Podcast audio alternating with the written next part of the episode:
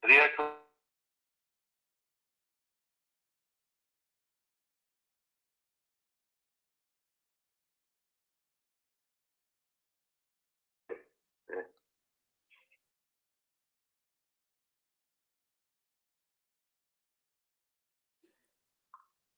Buongiorno ascoltatori di cronistasportivo.it. Oggi mercoledì 7 aprile 2021, è tempo di calcio. Iniziamo con eh, il format, l'intervista dove conosceremo a fondo le figure più importanti e intriganti, più controverse, più amate dal pubblico del calcio regionale. Oggi abbiamo un ospite speciale eh, che ha calcato palcoscenici abbastanza importanti da, da, giocatore ma anche da allenatore. Ha giocato in piazze importantissimi come, importantissime come Roma, Verona, Genova, Udinese, Venezia, Bari. Nella sua bacheca ha vinto due Coppa Italia da giocatore con la Roma, nell'84 e nell'86 in particolar modo da titolare e un campionato italiano di Serie B con il Genova. E diamo il... 3? Genova, Venezia e Verona. Genova, Venezia e Verona.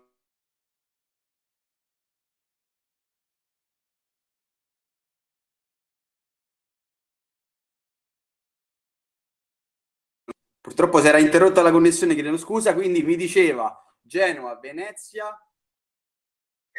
E Verona, assolutamente sì e ci scusiamo e da allenatore i successi però non sono mancati perché c'è quell'eccellenza vinta con la Viterbese e diamo il benvenuto a Attilio Gregori. Buongiorno mister. Buongiorno, buongiorno a tutti. Buongiorno mister. Mister, subito una domanda.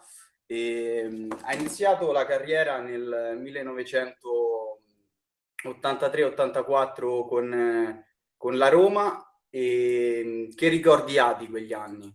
Anzi, che ricordi hai? Perché so che se gli do di lei eh, si arrabbia. Mi offendo, mi offendo, mi offendo. Si arrabbia no, mi offendo. I ricordi sono belli, sono belli. Un altro calcio, era un, viveva un'atmosfera diversa, era più diciamo, è un calcio diverso, più, meno veloce, meno, forse con, con le stesse aspettative, ma con, con, con, meno, con meno frenesia. Ecco. E poi io ho avuto la fortuna di ammirare da vicino campioni, in quel tempo nella Roma giocavo con Bruno Conti, con Nera, con Pruzzo, Ancelotti, eh, Boniek, Cereso, quindi diciamo che mi, mi, sono divertito a guardarli giocare perché erano veramente dei grandissimi giocatori che, che oggi sarebbero stati in modo, in modo, perfetto in questo calcio, anche perché avevano delle qualità tecniche non indifferenti. Assolutamente. E, mister, però sei stato allenato anche da signori importanti come Nils Lidom, e, ehm, che ricordi ha del suo calcio e qual è il suo pensiero sulla sua metodologia de- degli allenamenti e se per caso lo utilizza ancora come, come modello, appunto, come esempio? Ma i ricordi sono, sono, sono belli. Dietro il mercato per la Roma un, un punto di riferimento importante, ha portato lo scudetto alla Roma dopo tanto tempo, aveva, portato, aveva riacceso la passione nella tifoseria romanista. Eh, la Roma era facilmente nei quartieri alti del calcio importante, quindi i ricordi sono importanti. Peccato per quella, quella finale di Coppa dei Campioni sfumata all'Olimpico in quel modo, però credo che, che lui sia stato un maestro di calcio soprattutto a livello tecnico, curava molto la tecnica anche con i giocatori che magari oggi si dà per scontato che giocando in Serie A la, la abbiano tutti quanti un po' raffinata, ma, ma poi niente a livello tecnico, come lui diceva e come è giusto, io penso anch'io, non si finisce mai di imparare, quindi la tecnica fino a quando smetti di giocare la puoi migliorare e lui batteva molto su questo tasto e mi ricordo che a fine allenamento si fermava anche con quelli un po' più importanti eh, cercando di migliorare anche a, la tecnica individuale.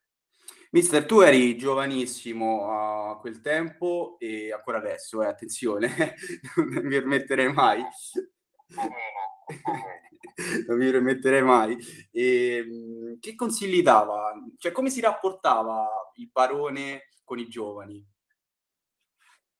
Ma era una persona molto tranquilla, molto... parlava pochissimo, eh, però poi dava sempre consigli, poi cercava di metterli nelle condizioni migliori per potersi esprimere anche quando si allenavano con la prima squadra, perché poi sai, a quei tempi un giovane quando si affacciava nella prima squadra aveva sempre un po' di timore reverenziale verso questi grandi campioni, no?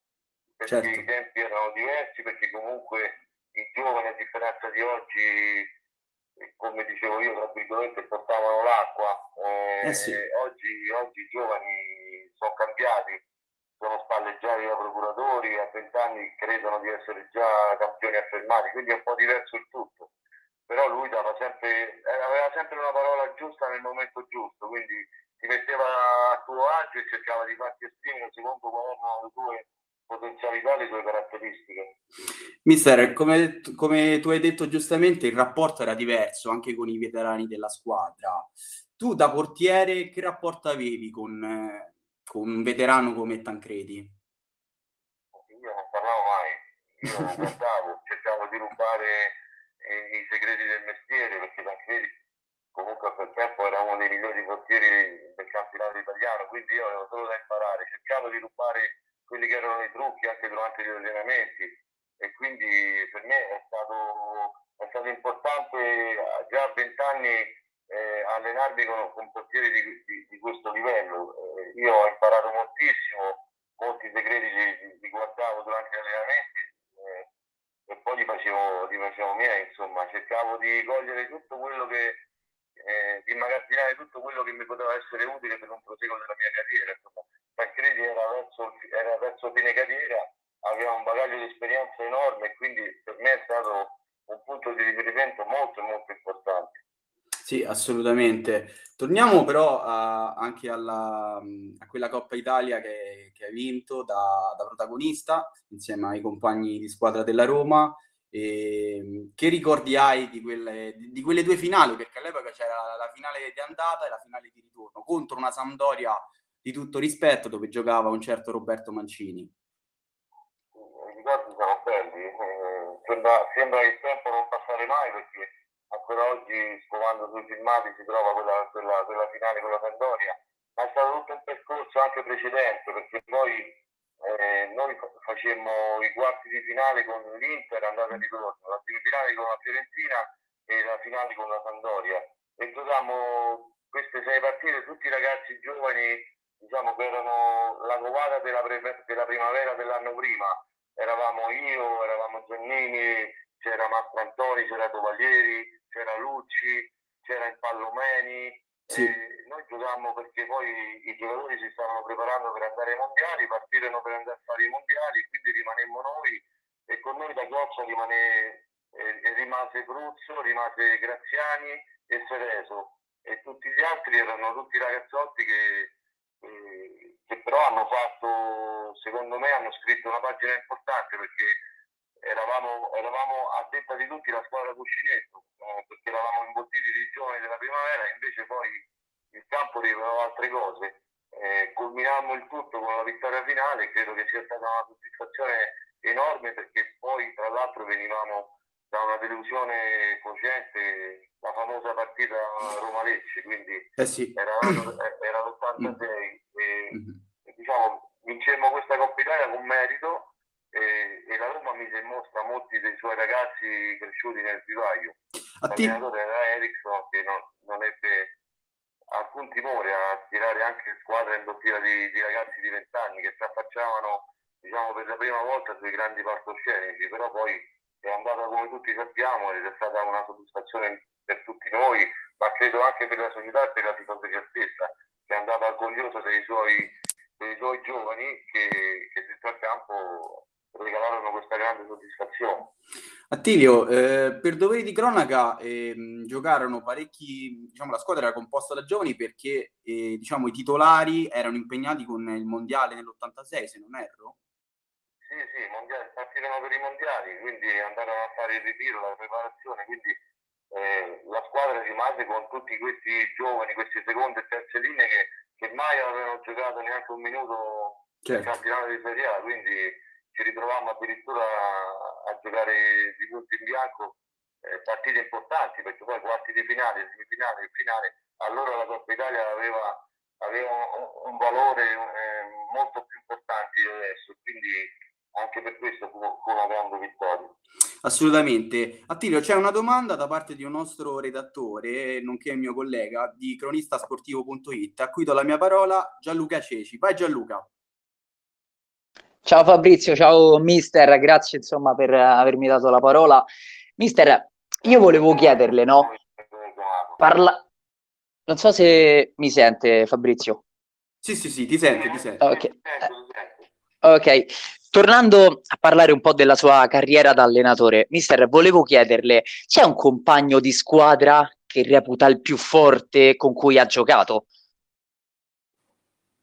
Ma il più forte difficile scovarlo, anche perché poi i ricordi vanno a quella, a quella Roma, a quella Roma dove c'era Bruno Conti, dove c'era Bonic, dove c'era Bruzzo, dove c'era Graziani, dove c'era Nera, dove c'era Cereso oggi stirare la classifica e dire qual è stato il più forte eh, mi rimane difficile. Io sono rimasto innamorato di quella squadra perché poi eh, arrivato a 20 anni in quel contesto diciamo, mi sono goduto quel, quel campionato strepitoso fino a poi alla mala partita con il Lecce, ma da, da fuori ci si divertiva proprio a vederli giocare, era, era un piacere, ogni domenica era una festa e quindi oggi ti dico mi rimane difficile, io per non dimenticarne nessuno, li citerei tutti quanti. Quella squadra lì secondo me è stata una squadra fortissima, ecco, questo, questo te lo posso dire.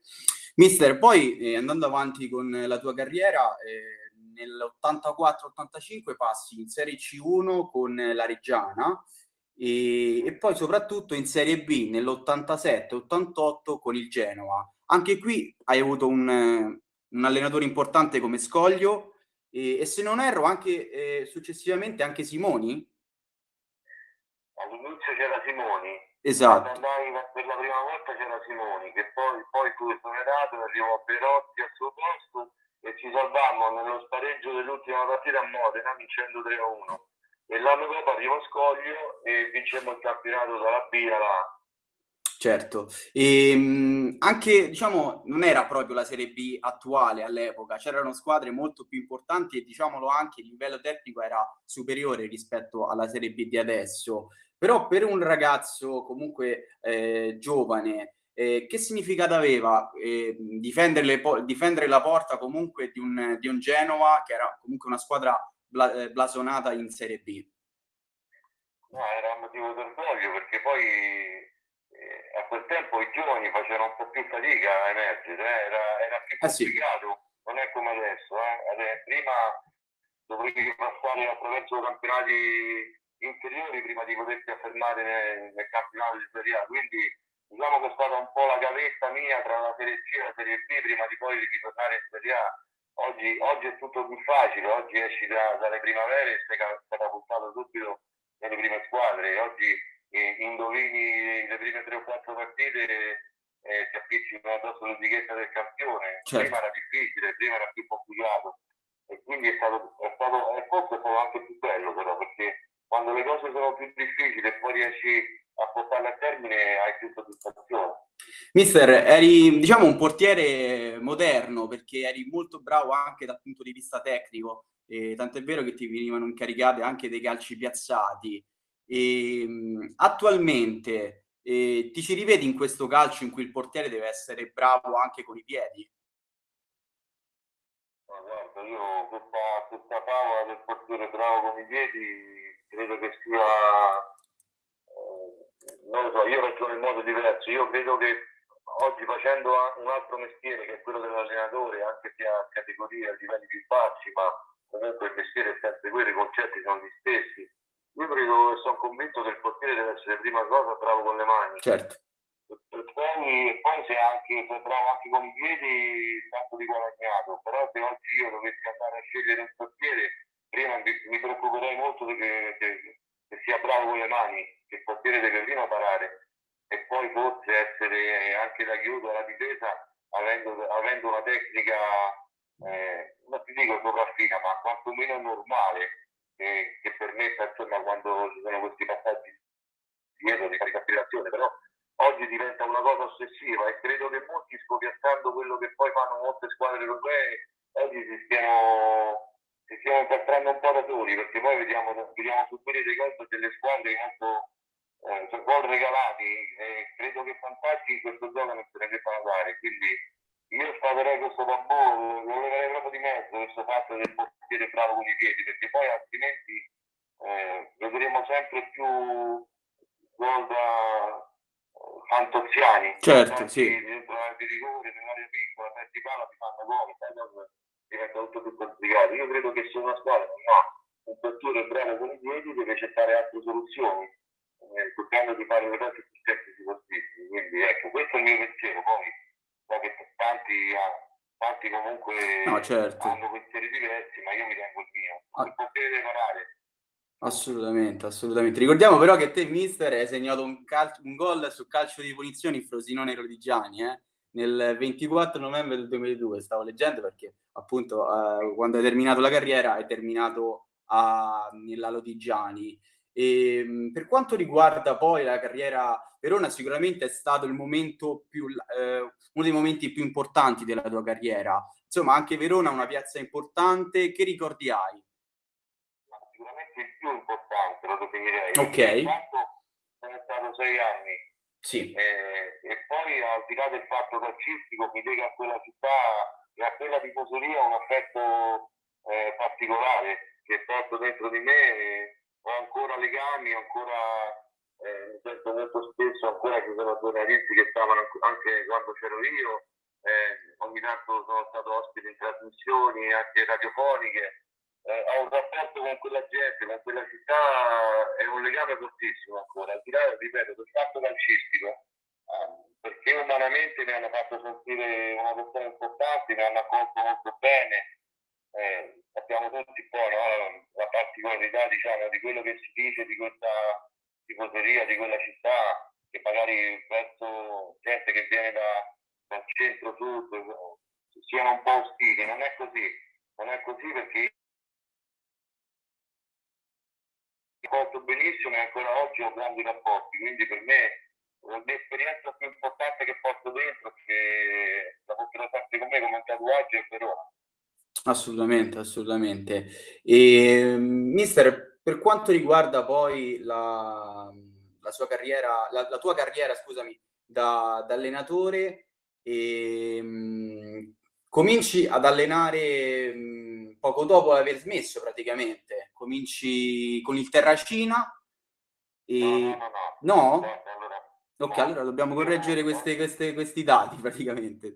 Vai, vai mister, scusami. Io ho iniziato con Montrotondo in Serie D, okay. quasi per scommessa, così, poco ma... E non pensavo assolutamente di intraprendere questo tipo di carriera perché non, non la sentivo mia. Certo. Io ero collaboratore di Ernesto Calisti, ex giocatore della Lazio e mio compagno del Verona, che allenava a Monterotondo in Serie D. Era un anno dove il Monterotondo andò a fare i play-out, io ero l'allenatore dei portieri. Perfetto. E davo una mano al mio amico Ernesto Calisti e la società, eh, finito il campionato regolare, eh, dovendo disputare i playout, decise di esonerare l'allenatore eh, e mi chiesero se per, per due partite che, che, che, erano andate e ritorno, il playout per rimanere nella categoria, se potevo dargli una mano perché loro non avevano intenzione di prendere un altro allenatore.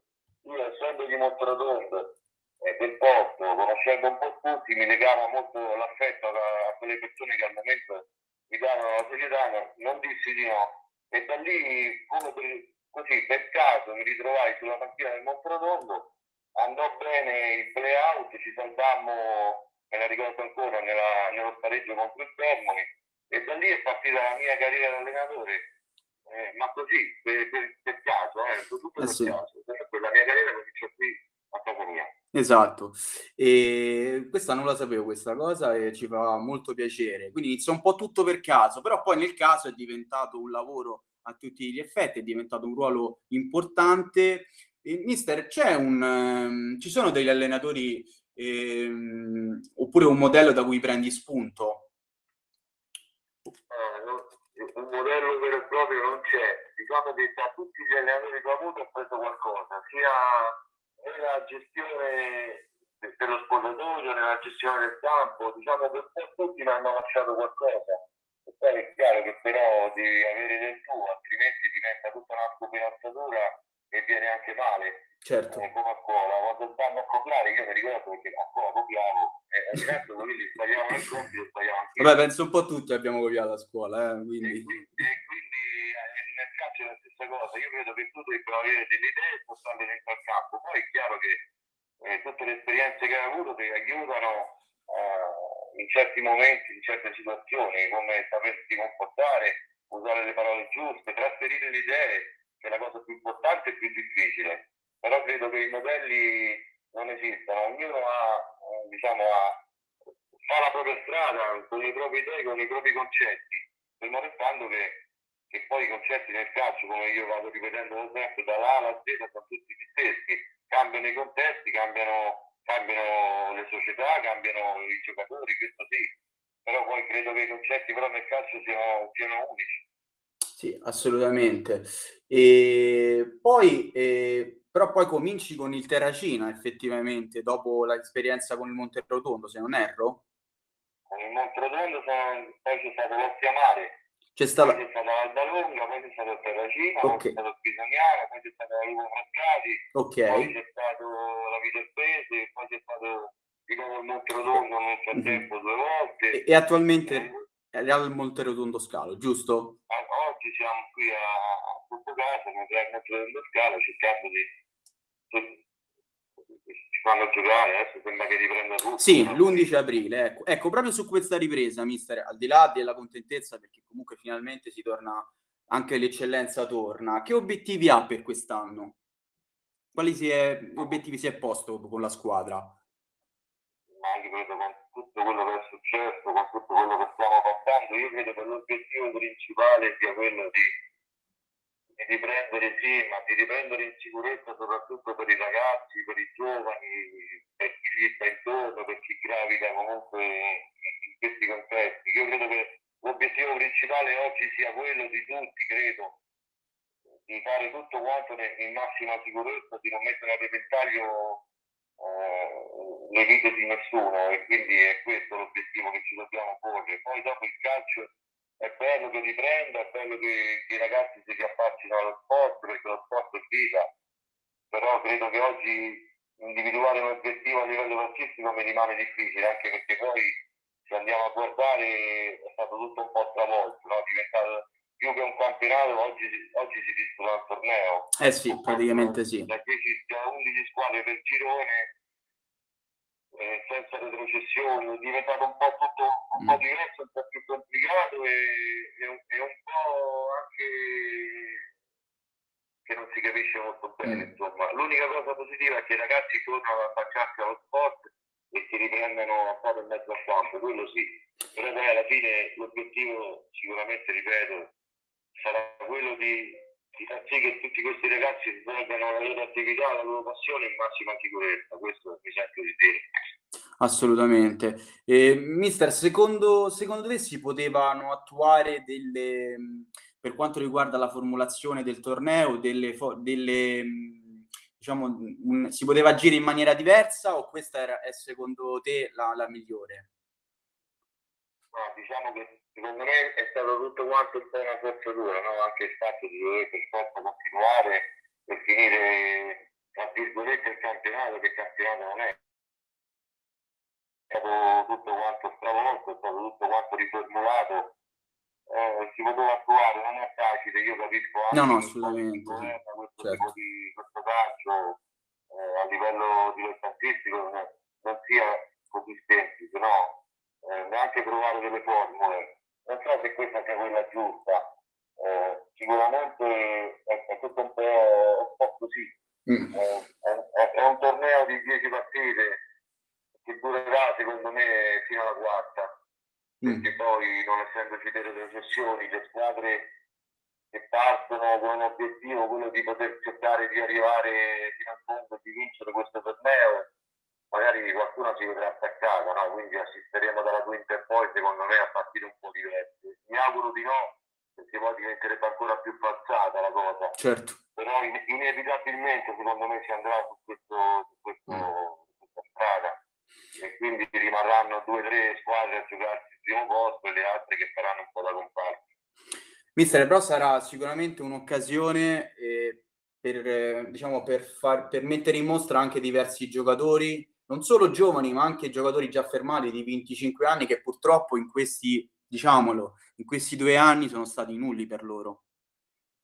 Sì, la presentazione è proprio questa, quella di rivedere, di rivedere questi ragazzi che, che tornano al campo, che stanno venendo con passione, che aspettano la domenica, che va l'adrenalina, sappiamo tutti eh, dall'altra parte c'è l'incognita però del, del, fatto che questi ragazzi vengono da 5 mesi di inattività, quindi dovremmo anche essere bravi noi nella gestione di, eh, degli allenamenti, cercare di, di, di, non farli infortunare, perché il rischio grosso è anche questo, che ci siano infortuni, che ci siano e quindi sarebbe quanto più complicato, no?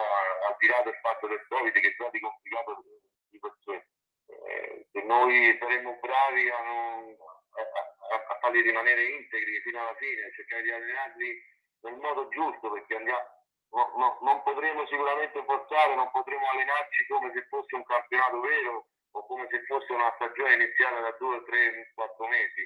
Qui si inizia dopo, dopo cinque mesi di inattività e quindi diventa punto interrogativo, ma questo non vuol dire crearsi degli alibi perché gli no, certo. non se andiamo in campo e torniamo, cercheremo di fare nelle nostre possibilità. Noi credo che siamo una, una buonissima squadra, questa è una squadra composta da giocatori che come io ripeto a loro molte volte, qualcuno ha scelto di fare questa categoria per, per motivi di lavoro, per convenienza o perché magari non ha grandi ambizioni, però ti posso assicurare che qui ci sono giocatori che farebbero una bellissima figura anche in categorie superiori.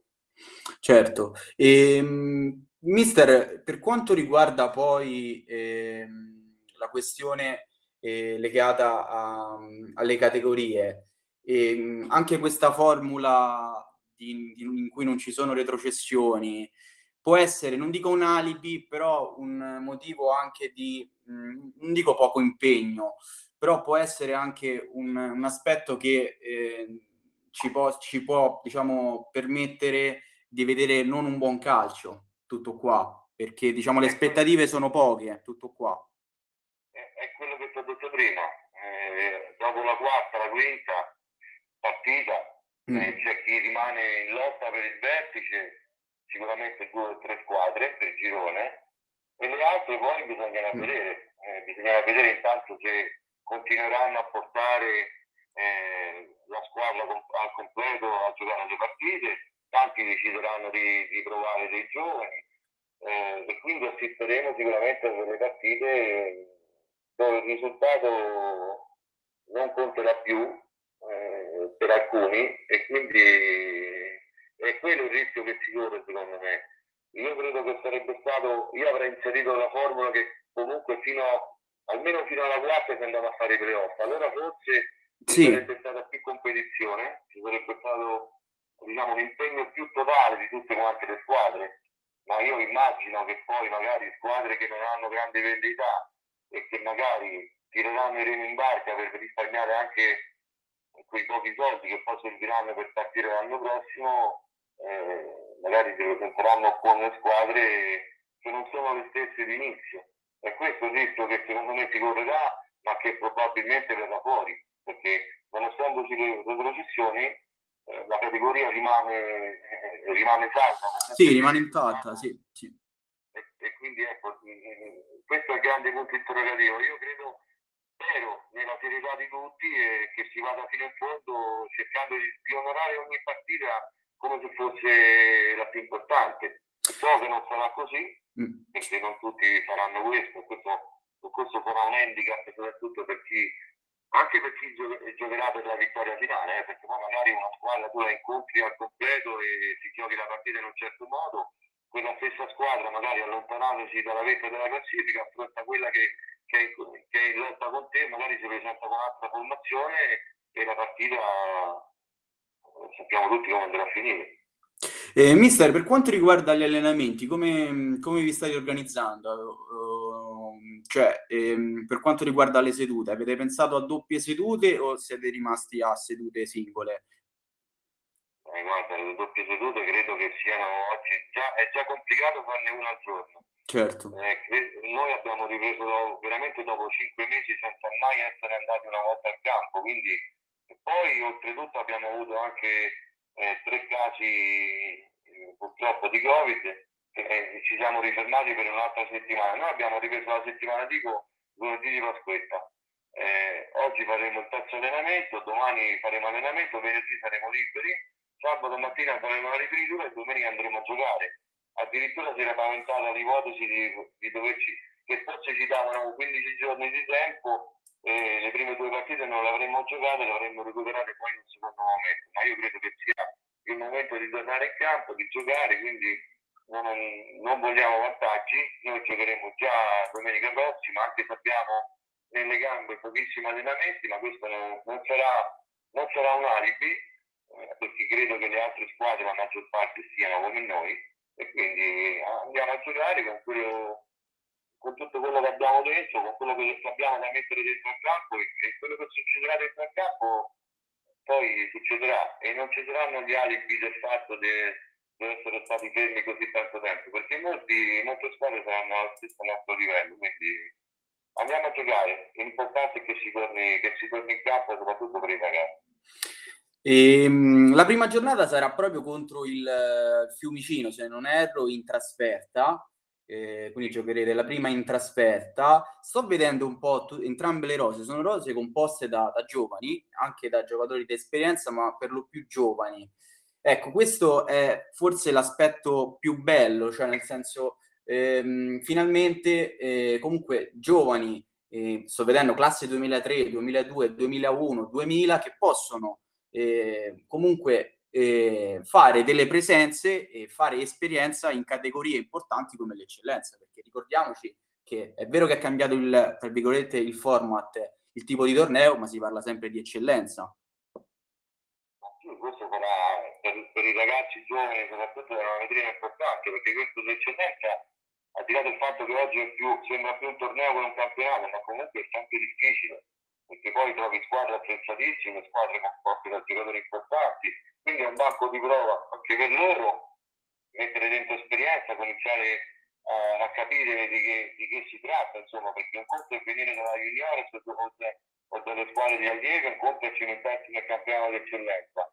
Eh, I ritmi sono diversi, la palla, la palla corre più veloce, il pensiero corre più veloce e quindi per loro è, è tutto riguadagnato. Ma poi credo che un giovane a 20 anni, 21, sia bravo, io eviterei di chiamarlo under, ma io gli under non, non li chiamo under i miei, io li chiamo tutti i giocatori, perché se uno è bravo a 19 a 20 anni non vedo perché non debba giocare. Eh, oh, ci può giocare anche con 5-6 under, se sono bravi devono giocare. Eh, da questo, eh, perché vedo che tutte le squadre eh, poi quando si va all'oggi della lista dentro hanno, hanno tre under quasi tutte eh, e molti che hanno in panchina eh, gli allenatori oggi è chiaro che si affidano più all'esperienza perché credono che con l'esperienza si, si possa riuscire meglio a vincere, però credo che l'entusiasmo dei ragazzi sia importante, la voglia di, di mettersi in mostra sia importante e se un ragazzo a 19, 18, 17, 20 è bravo deve giocare. Certo, per quanto riguarda il girone in cui è presente la tua squadra, Attilio, ehm, secondo te il Pomezia è la squadra da battere? Perché diciamo, partono favoriti? O secondo te ci sono altre favorite? Oppure, come hai detto te, sono tutte ferme da, da quasi da, da, diverso tempo, partono tutti allo stesso livello?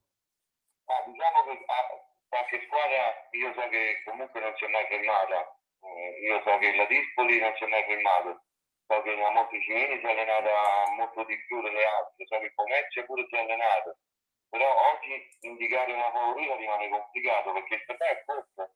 Eh, in un campionato di, di, 30, di 30 e passa partite c'è modo di, di, programmare la stagione e di, di, di recuperare eventualmente il terreno perduto. Qui si deciderà tutte le prime 3-4 partite, credo.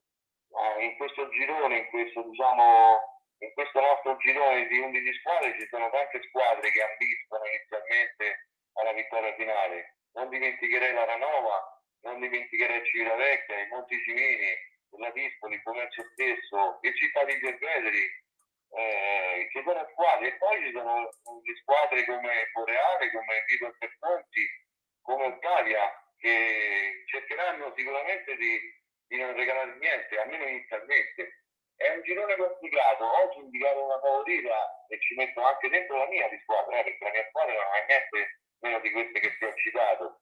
Però poi il torneo è qualcosa di diverso dal campionato eh, e molto, sarà, molto dipenderà da come uno parte perché partendo in un certo modo comunque eh, a questo entusiasmo la condizione andrà migliorando perché giocando si migliora la condizione.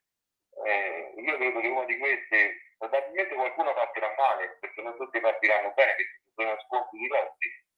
Credo che alla terza o quarta di campionato qualcuna di queste morirà e lascerà la presa. Speriamo di non essere noi tra questi. Assolutamente. Mister, riavvolgiamo un attimo il nastro perché c'è una domanda da parte di un nostro redattore, nonché mio collega Agostino D'Angelo, a cui do la, la parola, che ti vuole fare una domanda sulla tua esperienza a Bari. Agostino, vai. Ciao Fabrizio, grazie, grazie della parola. E buongiorno mister. E... Buongiorno, le, le, volevo chiedere, sono Agostino, le, le volevo chiedere Uh, come ha vissuto l'ambiente di Bari in un anno un po' particolare, no? 99-2000 se non erro, uh, in cui nasceva, ecco, nasceva una nuova stella, Andrea Cassano. Se... Cosa? Io sono stato tre anni a Bari. Eh sì, sì, sì, però in particolare anche la stagione 99-2000, giusto? Sì, sì, sì, quando ci fu l'esordio di Cassano con gol all'Inter. Eh, eh, esatto, esatto. Esatto, poi quell'anno rimanda per forza di cose a quell'evento. E, e ci racconti un po' l'ambiente di Bari, come, come ha visto anche mh, delle differenze per quanto riguarda il calcio, come viene vissuto in una città come Bari. Io mh, ci ho vissuto tre anni anni, quindi so che è una passione quasi sconfinata. Eh, c'è questa, questa miscela di, mh, mm, eh, di tifo eh, veramente, veramente forte da parte dei tifosi. Poi magari ci racconti la tua esperienza a Bari e il rapporto con Cassano, ovviamente. Sì, l'esperienza a Bari è stata molto, molto bella, molto positiva, anche è un ambiente molto particolare come dicevi tu giustamente, i tifosi tengono in maniera proprio... E mi ricordo che riempivano sempre lo stadio, eh, hanno una passione incredibile, seguono la squadra anche durante gli allenamenti, eh, ci sostenevano anche in trasferta, è stata un'esperienza bellissima perché io avendo giocato sempre, sempre al nord era, era la prima esperienza che facevo sotto Roma e ti dico che sono stato benissimo anche a livello di ambiente, sono eh, a Parigi eh, la, la, gente è molto accogliente, eh, è molto ospitale, molto generosa, eh, ti fa sentire un calore incredibile, soprattutto a livello calcistico, credo che sia stata una delle esperienze più diciamo, vissute con più intensità, perché mi ricordo poi l'anno, l'anno che c'era Cassano che è titolo, la squadra andava anche bene, c'erano dei risultati importanti, insomma, furono lanciati parecchi giocatori. E è un ricordo bellissimo, lo stadio era sempre pieno la domenica. E quindi il ricordo è molto molto positivo. Il ricordo di Cassano, eh, Cassano era un giocatore che a 16 anni sembrava uno di 40, aveva una qualità fuori dal comune e, e già negli allenamenti si vedeva che sarebbe stato un predestinato. E vorrei aggiungere anche che secondo me forse a Cassano manca, manca eh, è mancato qualcosa nella sua carriera, quello di essere protagonista nella nazionale. Io credo che avrebbe potuto fare ancora di più di quello che ha fatto, perché aveva delle qualità che nessun altro aveva. Secondo me è stato uno dei più, forse il più forte giocatore italiano a livello tecnico. Eh, credo che molti siano d'accordo con me, però delle volte vuoi per il carattere, vuoi per, per come lui era, era fatto, insomma, era poco alcuni anche già a 16 anni. Eh, certo. Poi... Cassano dentro al campo credo che sia stato un giocatore fantastico. Certo, poi lui ha fatto molto spesso anche mia colpa per uh, tutte le occasioni sprecate. Ora non so se segue Cassano mh, mm, nella vita di opinionista. Lui molto spesso ha dichiarato che uno dei suoi sogni è quello di far parte di una società e ricoprire il ruolo, chissà, di direttore sportivo. Aveva intuito già in quegli anni che Cassano avesse anche qualcosa a livello mentale in più, in quella marcia in più, oltre eh, giustamente a alla tecnica piuttosto elevata che siamo d'accordo un po' tutti è stato il calciatore uno dei calciatori del ventunesimo secolo più forte no, tecnicamente. Ma aveva qualcosa in più e che eh, gli può permettere no, di eh, come dire di avere anche una carriera sempre nel mondo del calcio secondo lei?